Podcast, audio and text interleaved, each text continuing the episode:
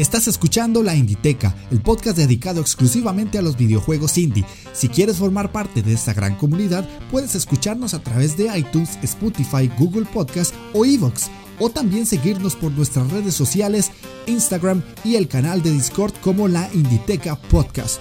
Únetenos y forma parte de esta gran pasión de los videojuegos independientes.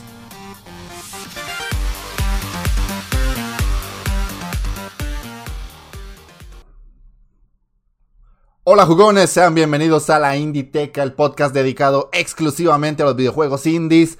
El día de hoy ya estamos en el octavo programa de esta primera temporada y les traigo el análisis de un juego que literalmente a mí me dio dolor de cabeza. Se llama Félix the Reaper y es un puzzle game que tenemos que controlar a la parca, a la muerte, a ese personaje que se lleva las almas al cielo, al infierno. Y... Em, pero este personajillo tiene una particularidad muy graciosa y es que le fascina bailar. Vamos a ver qué es esa mezcla tan extraña de un personaje que tiene que hacer una de las acciones más terribles de la vida, que es matar, matar personas, pero a la vez lo hace disfrutando de la vida y bailando. Mm, tengo que darles una buena noticia para la, gente que me escucha y es que la Inditeca ahora forma parte de un programa que se llama La Embajada Podcaster. Esto es un proyecto que estamos haciendo varios podcasts de videojuegos en español y nos estamos uniendo para poder dar visibilidad tanto al podcast que nosotros creamos como al de otros compañeros. Así que posiblemente antes de que empiecen los análisis o lo que sea que yo vaya a decir, van a escuchar la introducción de otros programas que yo estoy recomendándoles a ustedes que forman parte de la embajada para que vayan a escucharlos y ellos a su vez en sus programas pues también pondrán un poco de la introducción del programa que yo creo. Eh, es una iniciativa muy bonita porque eh, lo que queremos hacer es que el podcast en español y, y, más que todo centrado en videojuegos tenga una visibilidad mayor, ya sea en redes sociales y en escuchas o eh, en comentarios de la gente para que tengamos más retroalimentación de lo que estamos creando. La gran mayoría de participantes que tiene esta iniciativa son podcasters de España. Pero si alguien me está escuchando y es de Latinoamérica, está totalmente invitado. De momento, hasta el día de hoy que estoy grabando, que es 13 de febrero, soy el único latino que está en el proyecto. Me encantaría ver otro proyecto u otro podcast latino para que podamos incluso hacer distintas eh, mezclas o distintas eh, crossover y poder hacer un poco más grande la comunidad. ¿Por qué? Porque es necesario que esto del podcast eh, aumente en cuanto a escuchas y aumente en cuanto a visibilidad de gente. Porque sabemos que hay muchísimas personas que escuchan podcast, pero lo que nos está faltando, y así es lo que ve la embajada, es un poquito más de proyección y de que la gente sepa que existimos. Así que pueden buscarlos en Twitter como la Embajada Podcaster y les va a salir toda la información.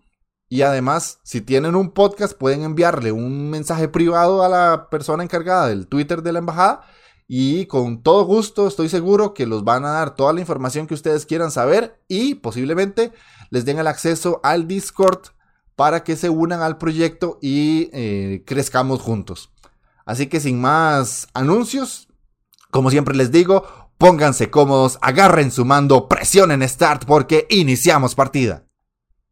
Hola, mi nombre es Max y junto con mis compañeros Pablo Nayax, Paco Co, Guillermo Castilla y el experto en Indie Publish hacemos Player Podcast, un podcast de videojuegos repasando la actualidad y dando nuestra opinión más personal. Además, en nuestros Insert Coins repasamos la historia del videojuego contando anécdotas y curiosidades que solo nuestro compañero Paco Co puede contarte. Pásate y atrévete a ser un player más. Nos escuchamos en Player Podcast.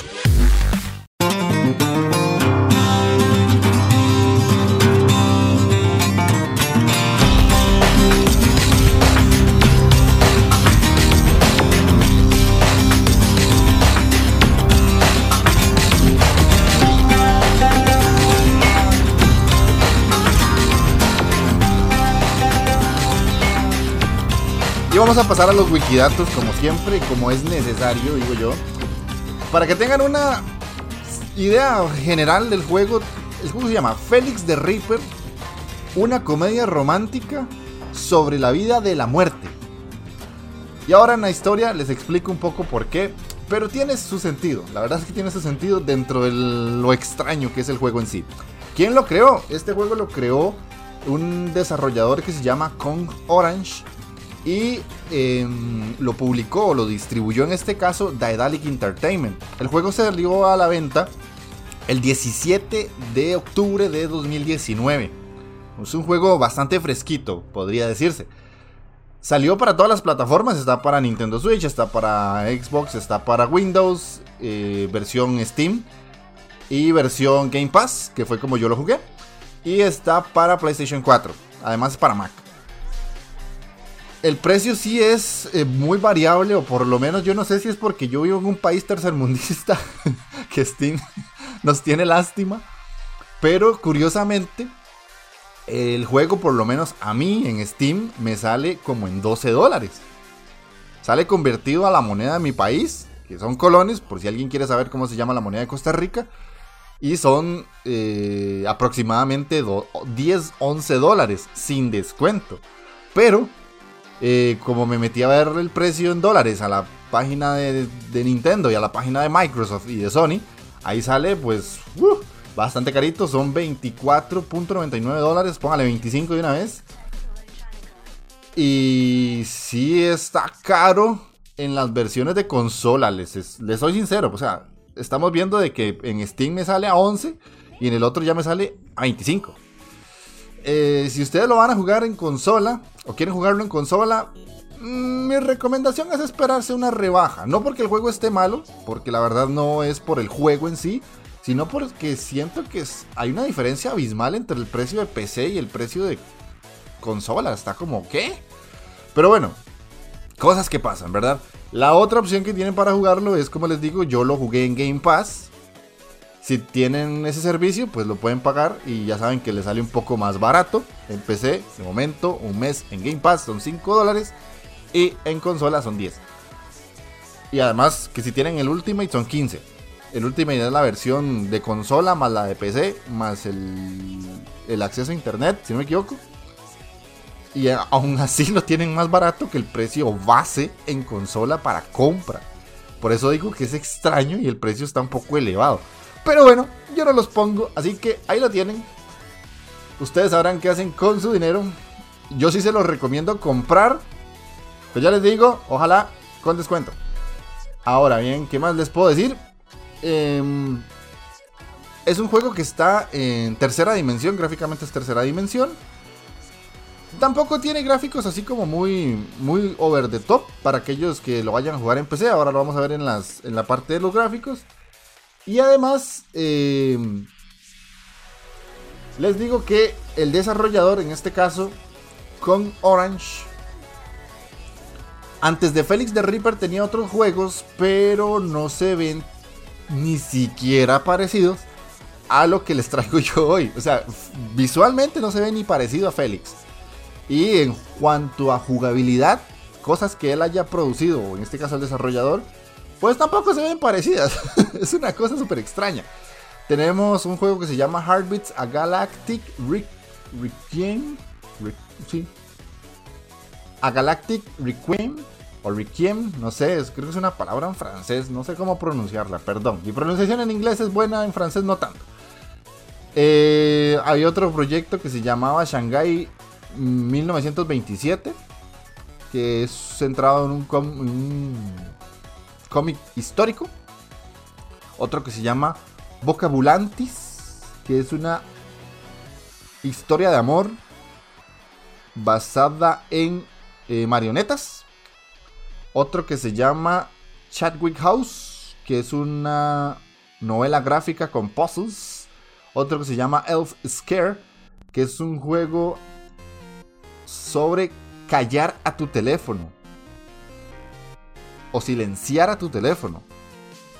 Ok, esa verga tengo que jugarla. Está rarísima. Y el primer juego que desarrollaron se llama Shanghai The Never Ending. Shanghai The Never Ending Big Bang Experience. Ok, ahí lo tienen. Ya ven que no. Por lo menos me parecen juegos bastante desconocidos desde el punto de vista de una persona que juega mucho indie. Mm, no es la primera vez que me pasa. Recuerdo que hace dos programas, si no me equivoco, eh, cuando traje el análisis de A Short Hike, el desarrollador pues también era, era similar. O incluso con My Friend Pedro también cuando hice el análisis, era, me, me pasó algo muy similar de que los desarrolladores como que no habían tenido juegos eh, muy potentes en cuanto a visibilidad y, en cuanto a llamar la atención del público. Y ya el que yo les traigo de análisis, ese es como el juego que ya jala más gente y como que ya impresiona más. Y como último wikidato importante que les voy a dar, es que el juego en sí en Steam, por lo menos en Steam, tiene una demo que ustedes pueden jugar para que lo prueben, para ver si les gusta o no. Eh, nada más ahí entran a Steam, descargar demo y listo. Me puse a buscar en el Switch para ver si el Switch también tenía una demo. Y pues no, la verdad es que no, no entiendo por qué las versiones de consola están tan hijas de puta. no sé por qué coño. No me explico, o sea, si la versión de Steam está más barata y tiene demo y las de consola son más caras y no tienen ni siquiera la demo. No, no tengo Xbox One para poder comprobar y, y el Play 4 de momento está como que en otro cuarto muy largo y no puedo como ir a encenderlo, pero o sea, si ya la de Switch no tiene demo, que por lo general el Switch casi siempre tiene muchas demos, eh, bueno, qué puñetas. Pero bueno, está bien. Eh, ya vamos a pasar al análisis en sí. Entonces vamos a ir a la parte de la historia. Ok, y la historia de Félix de Reaper es una cosa uh, sacada de la persona más fumada con la mejor droga en una noche de viernes. Porque, ¿qué? Les explico. Sí, Félix es una, eh, es una representación de la muerte o una representación de la parca. Hasta ahí todo bien. Como les digo, le encanta bailar. Es un personaje que literalmente cuando se mueve, cuando camina, el ma está bailando, él está moviéndose y, baila como un bailarín profesional. Además, hay que sumarle que él trabaja como para una organización donde hay muchos representantes de la muerte que tienen que ir a matar gente y traerse sus almas y él es como el más particular de todos. O sea, hay un narrador dentro del juego que al inicio está como decepcionado de Félix porque le dice, es que tú no entiendo por qué pasas bailando todo el tiempo. Mucha gente dentro de la empresa se está quejando de tu forma de trabajar.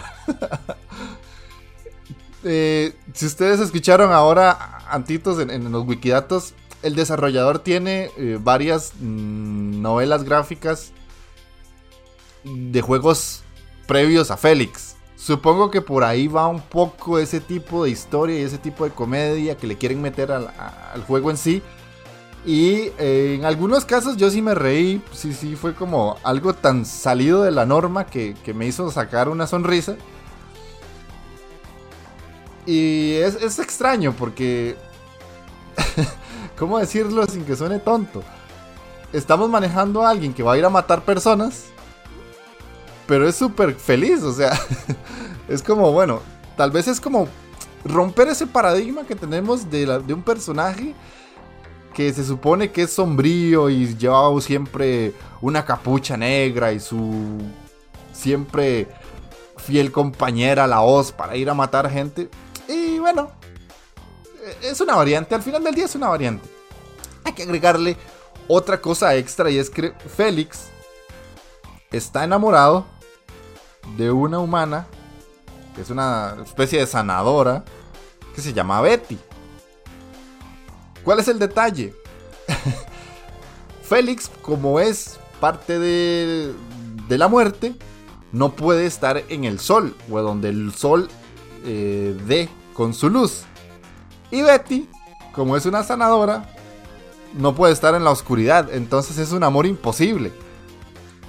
Y Félix literalmente con solo verla ya él es feliz, pero siempre tiene como esa necesidad de ir hacia donde está ella porque está enamoradísimo, aunque en este caso Betty no sepa ni un coño de Félix ni que existe. Eh, en nuestra sociedad actual eso sería acoso. pero bueno. Em, la idea es esa, que Félix está súper enamorado de Betty y no puede estar con ella y el narrador del juego le dice, pero Félix, ¿cómo vas a hacer si nunca, nunca vas a poder estar con ella?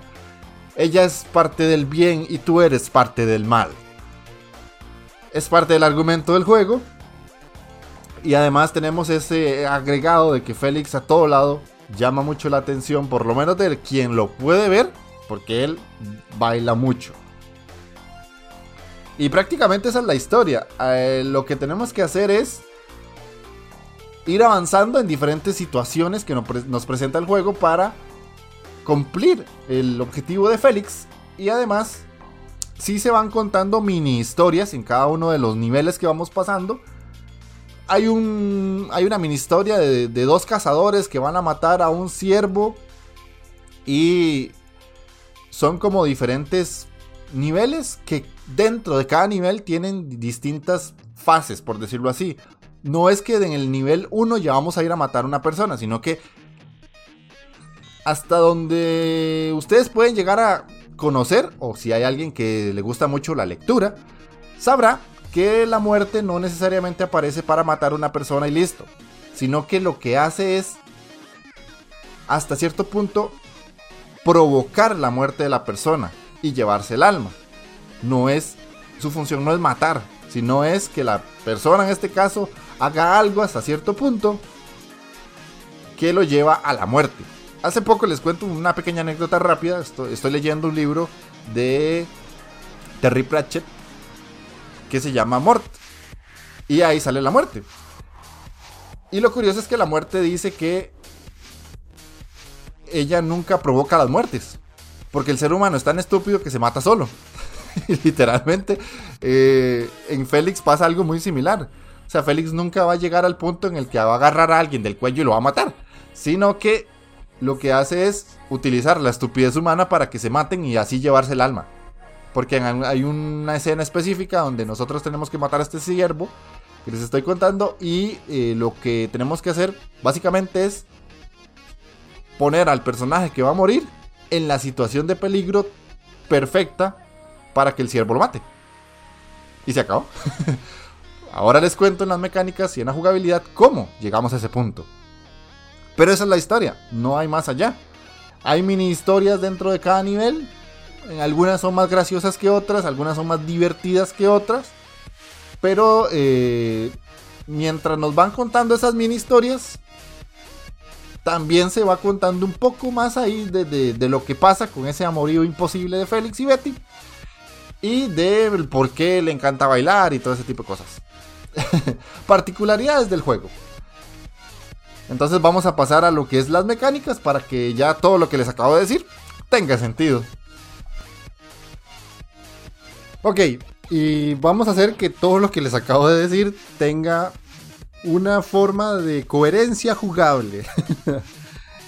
¿Qué hay que hacer para controlar a Félix o cómo hacemos para que este juego tenga eh, hasta cierto punto una lógica? Bueno, el juego en sí lo que tiene cuando ustedes lo, jueguen es que es un escenario hecho de bloques unidos entre sí. Es un escenario que está flotando y por lo general tiene como una situación al resolver. Por eso es un juego de puzzles. ¿Qué sé yo? Ejemplo que no necesariamente está en el juego. Hay un personaje que necesitamos matar y lo que debemos hacer para que él llegue al punto de morir es ponerlo debajo de un puente que posiblemente se va a caer si algo pasa previamente. Entonces, para poner a ese personaje en esa situación, lo que tenemos que hacer es mover a Félix, qué sé yo, 10 cuadros hacia la izquierda, 11 cuadros hacia el norte y 3 cuadros hacia la derecha o hacia el este. Y en ese momento hacemos que suene una campana y el personaje que ocupamos que se mueva al escucharla va y se posiciona y camina él solo tres pasos hacia el frente y se posiciona debajo del puente. Tan sencillo como eso. Ahora, una cosa es como se los estoy contando y otra muy diferente es llegar a eso y poder resolverlo. ¿Por qué? Porque el juego se basa totalmente en la resolución de acertijos. donde debemos mover objetos, ya sea como carruajes, barriles, sacos de paja u objetos similares, para que esos objetos nos den sombra. ¿Por qué? Como les dije ahora, en la historia Félix no puede recibir luz del sol porque él es parte de la, de la muerte.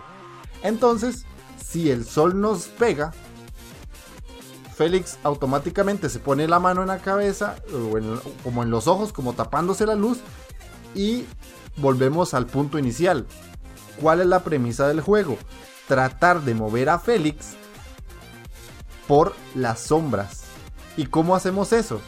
Podemos rotar la posición del sol. Y ahí es donde está, digamos, la carnita jugable que tiene este tipo de juego. Porque estamos viendo un escenario en el que nosotros podemos utilizar en este caso los análogos o como lo jugué yo que fue con el teclado y el ratón podemos mover el ángulo del sol para que dé diferentes tipos de sombras dependiendo de la, de la perpendicular de la luz. Ahora bien, no podemos rotar el sol o la luz del sol en este caso en 360 grados, sino que solo lo podemos hacer en 90. Entonces, si, qué sé yo, estamos con Félix en una sombra que le está dando un árbol. Y esa sombra viene desde la izquierda de Félix. Y ocupamos movernos hacia la derecha de Félix, por decirlo así. Esa sombra va a tener solamente tres cuadros de distancia. Entonces nosotros podemos movernos en esos tres cuadros. Pero ocupamos movernos 5. ¿Cómo hacemos? Ok.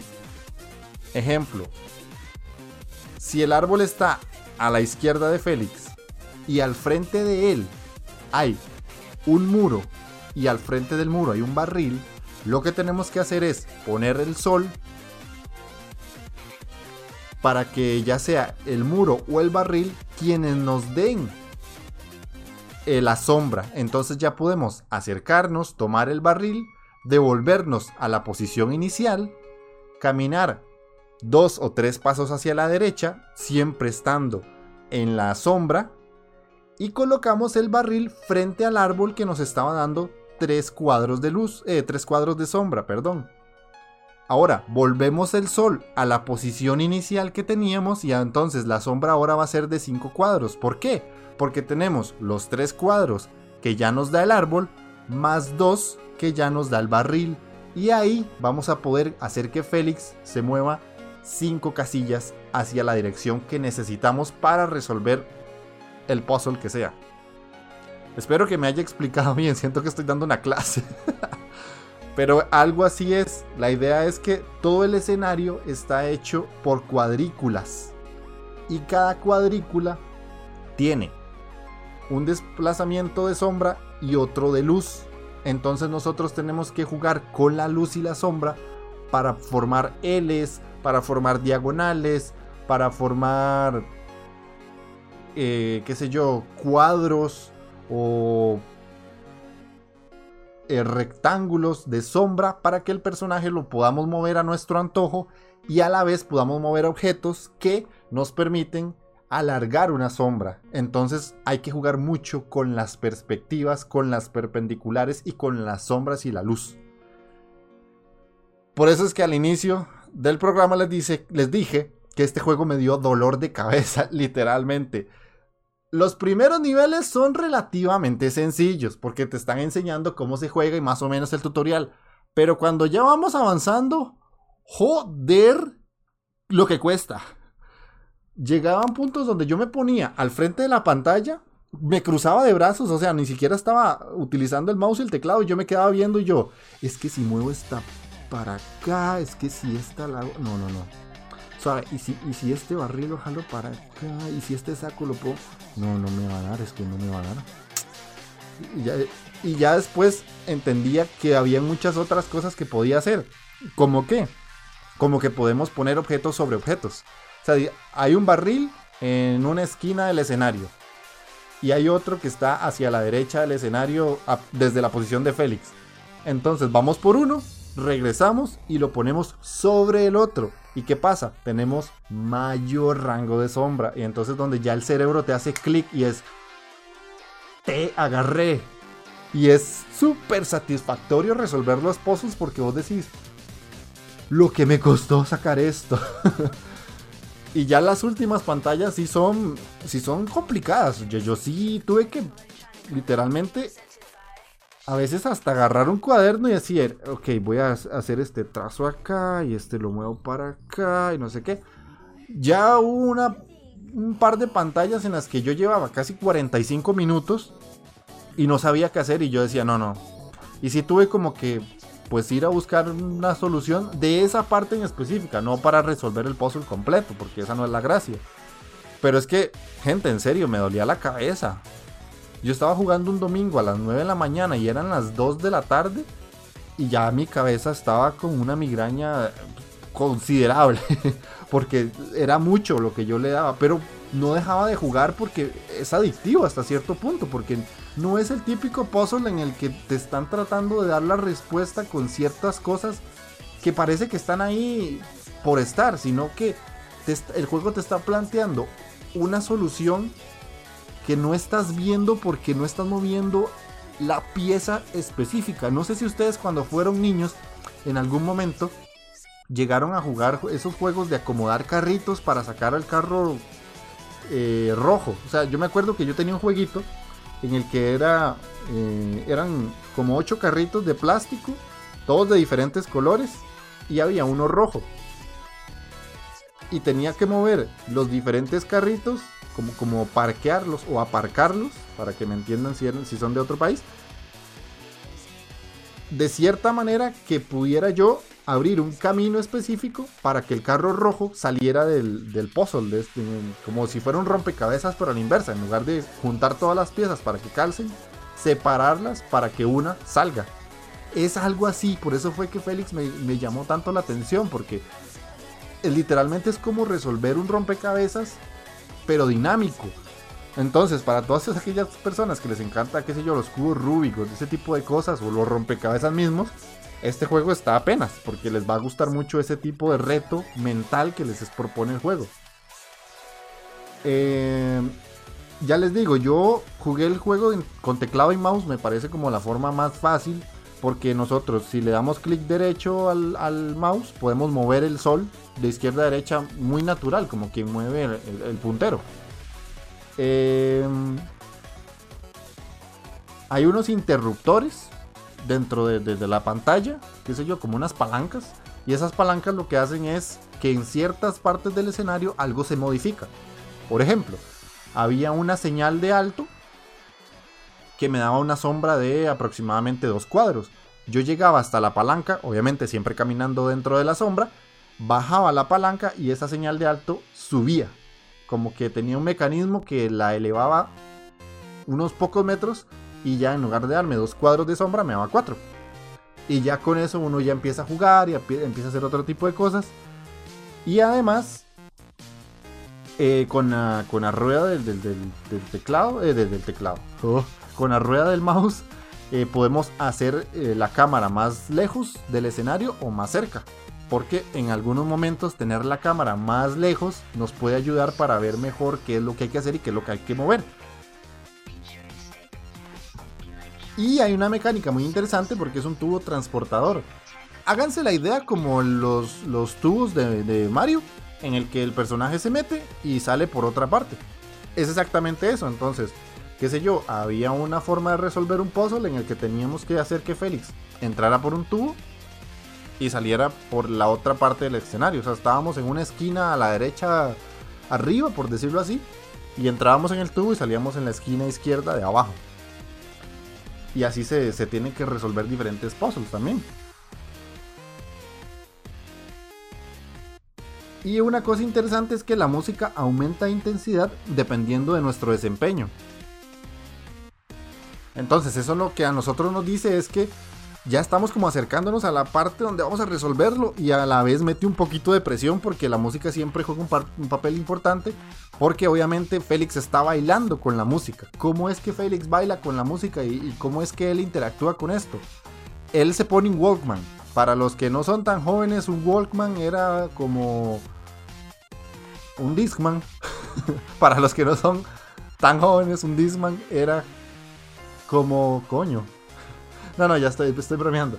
El Walkman es, el aparato en el que nosotros, los que éramos jóvenes hace muchos años, llevábamos cassettes y escuchábamos la música como ustedes a día de hoy escuchan la música en Spotify, solo que llevábamos cassettes y con los Discman llevábamos discos. Félix tiene un cassette. Entonces, mientras nosotros vamos resolviendo el puzzle, la música es más constante y más constante y Félix empieza a bailar más y hacer movimientos más exagerados. Ahí nos damos cuenta, o más o menos el juego nos va avisando un poco, que estamos haciendo bien. Cuando estamos eh, atascados y no sabemos qué coño estamos haciendo, literalmente la música baja la intensidad como para que en parte también juegue un poco con nuestra mente de decirnos, ok, estás pensando, ¿verdad?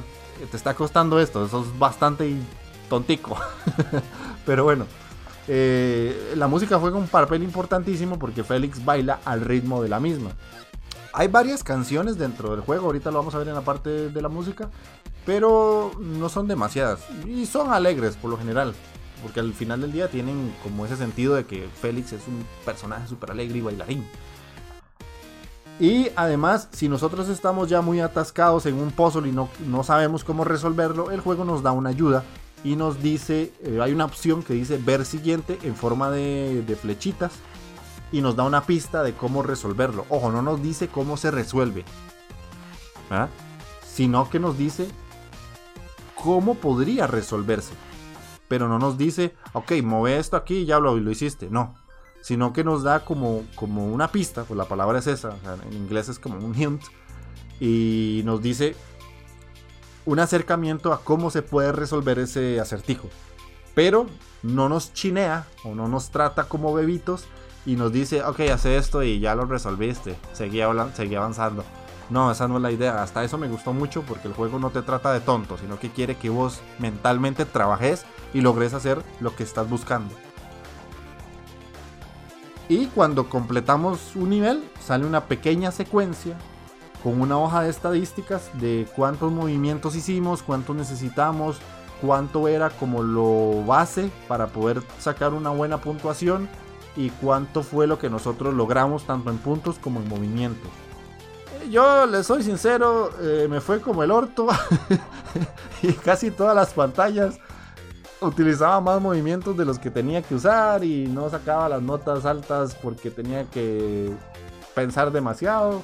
Pero insisto, este no es mi género ni es el tipo de juegos que yo estoy acostumbrado a jugar. Yo soy más de, de apretar botones a lo loco, tipo hack slash y esas pendejadas. Y, quise, quise retarme porque una de mis grandes aspiraciones para este podcast es analizar The Witness en algún momento. Y antes de The Witness necesito que mi cerebro se desarrolle porque sé que es un juego que literalmente me va a sacar canas más de las que ya me están saliendo. y, y, aún así, este, este que es relativamente sencillo y estoy haciendo comillas aunque no se vea, eh, me costó y insisto, me dio dolor de cabeza. Y ya, eso es la jugabilidad. Es un juego bastante sencillo, mecánicamente, pero difícil de dominar. Así es, se los pongo. Ahora, si ustedes son jugadores habituales de juegos de puzzles, pues puede ser que les sea un juego relativamente fácil. Y, yo, pues, literalmente me quemé el cerebro para nada y ustedes lo terminan en 2-3 horas y, y yo duré más. Creo que a mí me duró como unas 7, 8 horas, más o menos.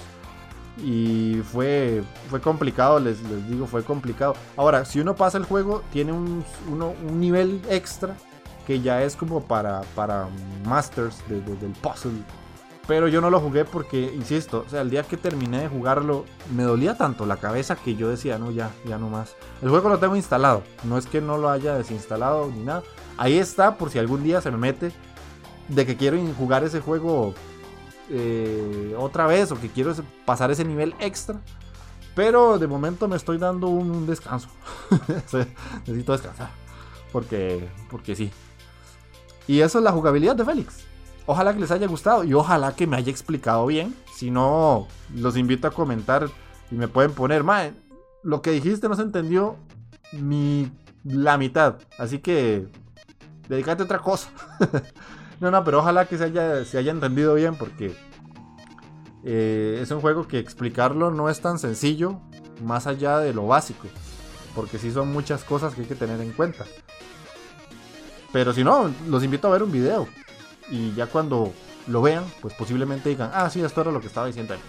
Así que vamos a pasar a la música.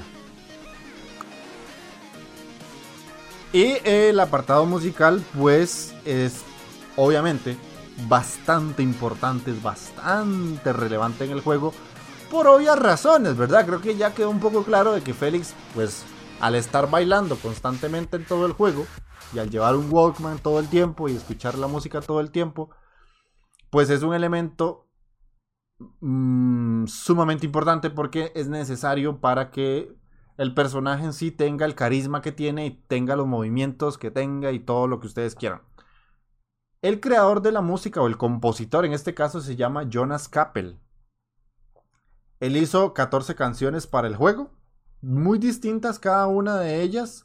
En algunos casos, muchas reflejan ciertas épocas musicales hasta cierto punto, 70s, 80s, 90s, por ahí.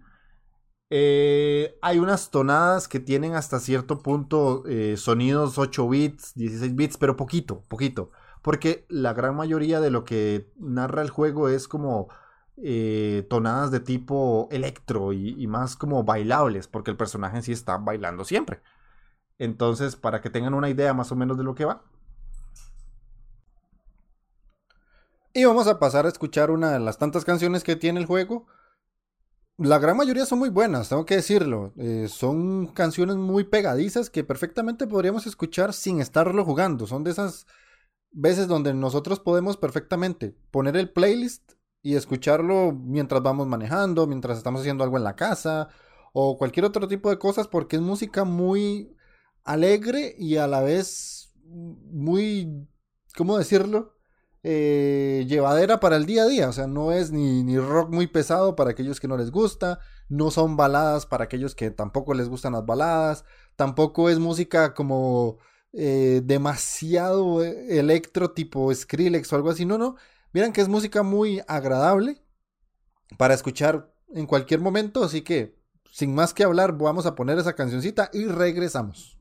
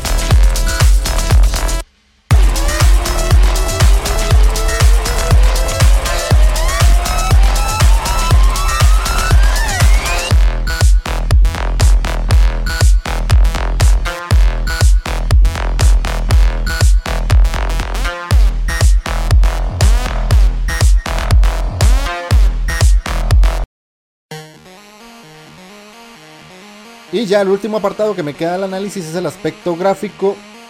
Félix tiene un apartado un tanto peculiar porque no es ni siquiera 16 bits, ni 8 bits, ni nada que se le acerque. Tiene un aspecto visual muy de cómic.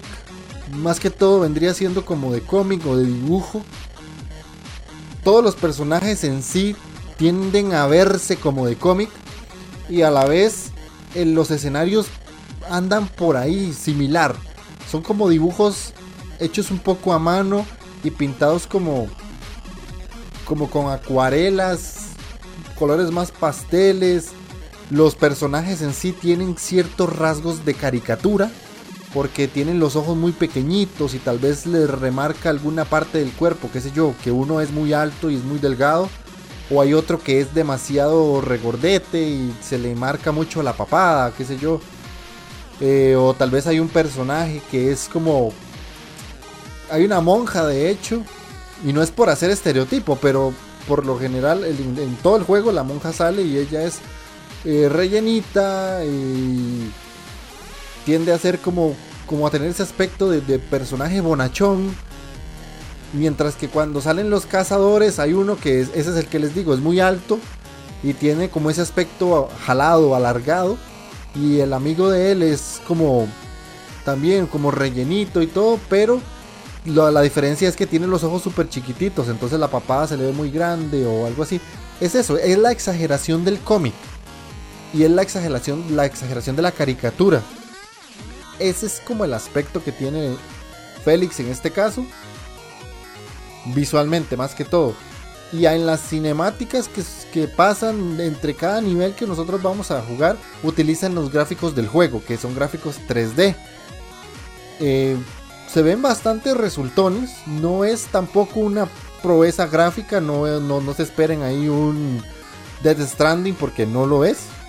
Pero sí es un juego que visualmente se ve muy bonito y posiblemente con el paso de los años vaya a envejecer muy bien porque este tipo de juegos por lo general con aspecto caricatura o algo así, en los años los, los golpean menos fuerte. Y se ve bastante bien. Ya en cuanto a, a, a cómo me funcionó el juego a mí en, aspectos técnicos en la, PC, pues corrió súper bien. No tuve ningún problema, no se me cerró, no, los FPS no bajaron para nada. Pero también es que es un juego muy tranquilo, no pasa nada así como extraño ni hay demasiadas cosas en pantalla. Es un juego bastante sencillo en cuanto a lo que podemos ver en la pantalla porque es un escenario ya establecido y el personaje que se mueve solo es uno. Entonces gráficamente tampoco es que va a consumir demasiado. Sí, mm, creería yo que la persona que lo vaya a jugar necesita una tarjeta de video para poderlo hacer en condiciones. Tal vez nada muy super potente, pero sí lo tiene que tener presente. No creo que sea un juego que se pueda jugar con un procesador que tenga tarjeta de video integrada. Mm, puede ser, pero bajándole las gráficas al mínimo. Porque si digamos, eh, los detalles de cada uno de los, de los personajes o de los objetos sí está como muy bien cuidado.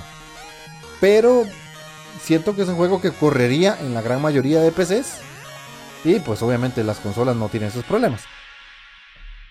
Eh, ¿Qué más podría decirles? Hay alguna. Hay una cosa muy curiosa que cuando uno está en el menú del juego lo puede averiguar. Yo me di cuenta hasta que lo pasé. Y es que los movimientos que hace Félix, o sea, los movimientos de baile, los lograron con bailarines profesionales que les pusieron los famosos trajes negros con bolitas para hacer la captura de movimiento y ellos hacían los movimientos de baile.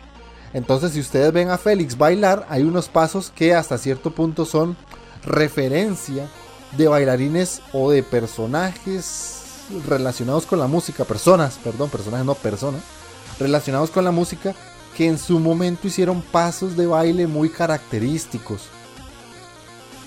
Y lo único que hizo el equipo desarrollador, que por ahí lo leí, fue como alterar algunos, porque hay ciertos pasos que Félix hace que un humano no puede hacer, pero eso ya sí lo, lo hicieron postproducción y postgrabación de los movimientos de los bailarines.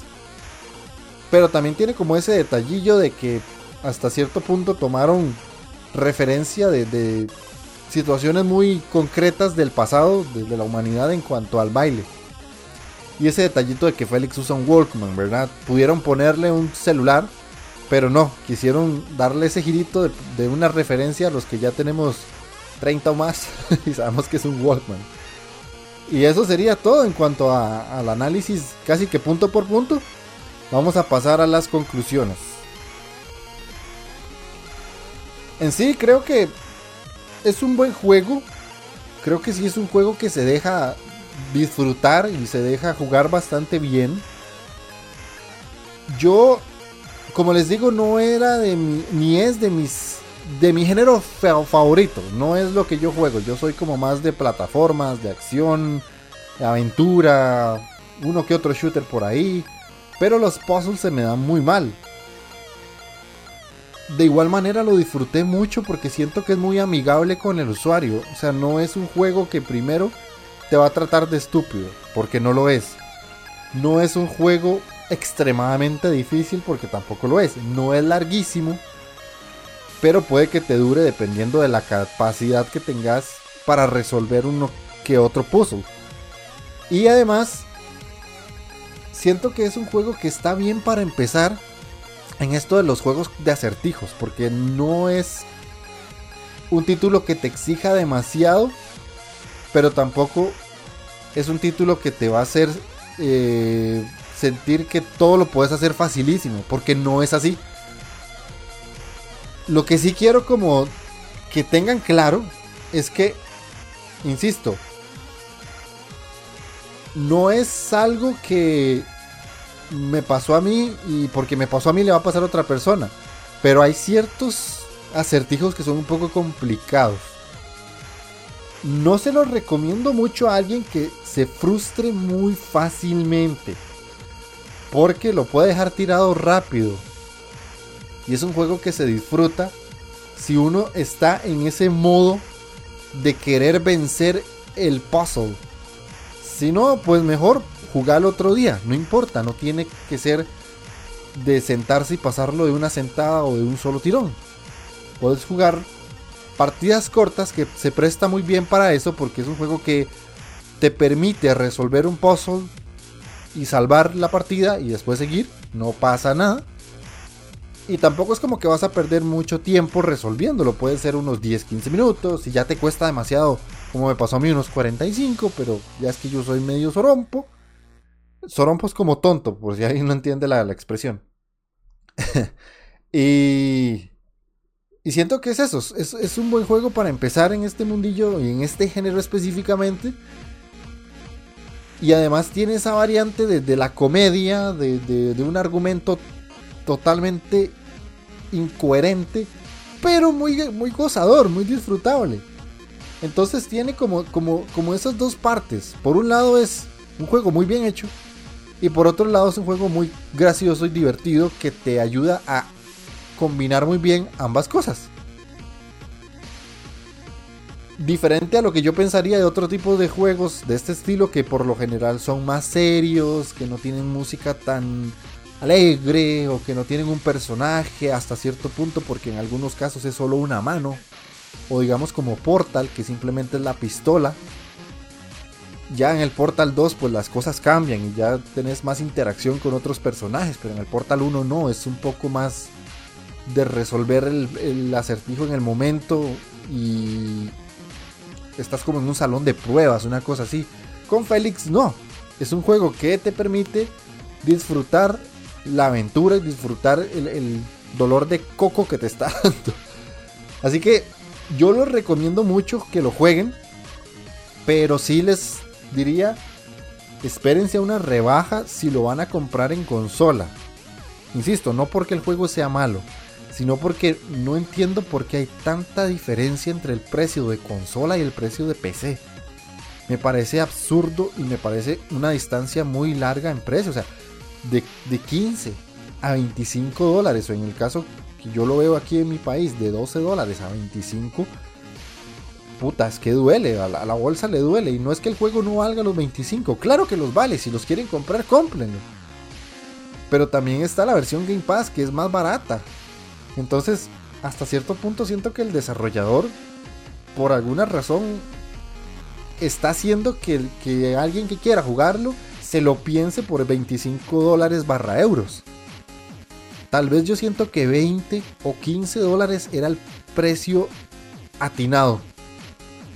Insisto, no por la calidad del juego, sino porque no es un género muy llamativo, porque no es algo que uno quiera jugar todos los días, porque no es un título que, si bien llama la atención por su aspecto, no es un título que sorprenda sobre otros, como un hack and slash, un plataformero, un un roguelike de, de Twin Stick Shooter o algo así, que eso ya tiende a ser más acción, sino que esto se ve más pausado, más para alguien que quiera jugar algo relajándose, que no quiera mucha acción, que hasta cierto punto los, jugadores somos medio extraños, porque hay días que queremos algo relax, algo chillax, dijo la profesora de inglés que tengo. O en otros casos queremos algo más de acción. Y Félix está como en la media. Porque si es un juego relajado y todo, pero cuando estás sentado jugándolo, estás en el momento de que sos vos contra el juego, nada más. Entonces es una muy buena opción si algún día quieren jugar algo que no les exija mucho en cuanto a reacción y a reflejos y un montón de, cosas que tienen otros juegos con más eh, emociones intensas. Y es perfecto para ratos cortos. Perfectísimo. Siento que para el Switch se presta muy bien. No lo jugué en el Switch, pero siento que se presta muy bien porque puede ser un juego bueno para viajes. Y obviamente recomiendo mucho la versión de PC porque la comodidad de jugar con el teclado y con el ratón es muchísimo mejor que con los análogos. Yo lo probé con el control. Sí, vi que se podía. Utilicé un control de Xbox One. Pero no me, no me terminó de encantar ya obviamente había empezado con teclado y mouse y fue como, eh, no, esta es la forma más cómoda, por lo menos en la PC. Y eso sería. Eso es todo el programa, un programa cortito que ojalá les haya gustado mucho. Si quieren comentarme algo, si quieren decirme lo que sea, si quieren que traiga algún juego en específico, pueden hacerlo a través de Twitter o a través de Instagram. Me pueden encontrar como la Inditeca Podcast. En cualquiera de las dos plataformas sale el nombre igual. Les agradecería mucho si me dejan en comentarios en iBox qué les pareció el programa, si les gustó, si el juego este no les, no les gustó para nada. Si quieren que siga trayendo juegos así de recientes o quieren algún indie eh, más viejito, de esos que uno puede encontrar en rebaja como a 5 dólares, 2, 3 dólares. De esos tengo a montones en Steam. Y eh, los invito de nuevo a estar revisando el Twitter de la Embajada Podcaster, ese proyecto que está muy muy interesante, está muy bonito. Y ahora somos más podcast en esto de, darnos un poquito de conocimiento o de, visualizarnos entre nosotros mismos. Hay gente muy buena y yo estoy pues eh, súper contento porque tengo contacto casi que inmediato con podcasters españoles que escucho desde hace muchos años. Llámese la gente de, Game Elch, la gente de Guardado Rápido, em, la gente de Eres Gamer, que yo a, a Fenillator hace mucho lo llevo escuchando. Y es, pues son podcasts que hasta cierto punto me inspiraron mucho para yo hacer el mío bastante, de hecho me inspiraron bastante porque es gente que yo le tengo mucho aprecio. Tal vez ellos ni siquiera me conocían ni, sabían quién era, más allá de uno de los tantos comentarios que yo les dejé en los programas.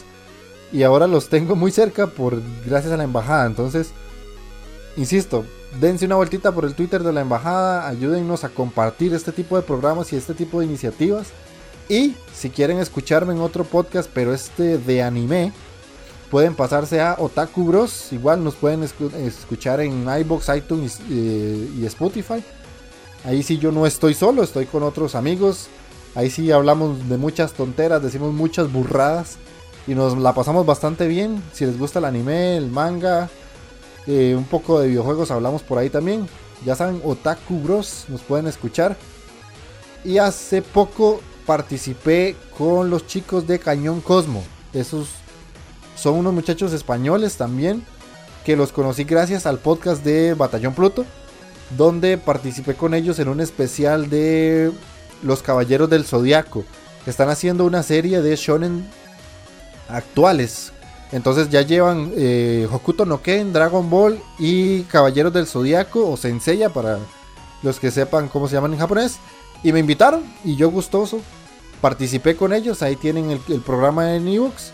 Pueden irlo a escuchar perfectamente. Fue un, programa bastante ameno, bastante bonito en el que hablamos de la importancia de Senseiya a día de hoy en los shonen. Para todos aquellos nostálgicos que les gusta esa serie.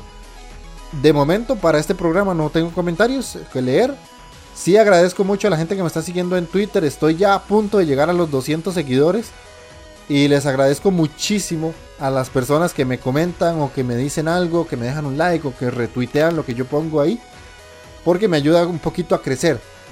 Así que sin más que agregarles, nos estamos escuchando en 15 días. Chao.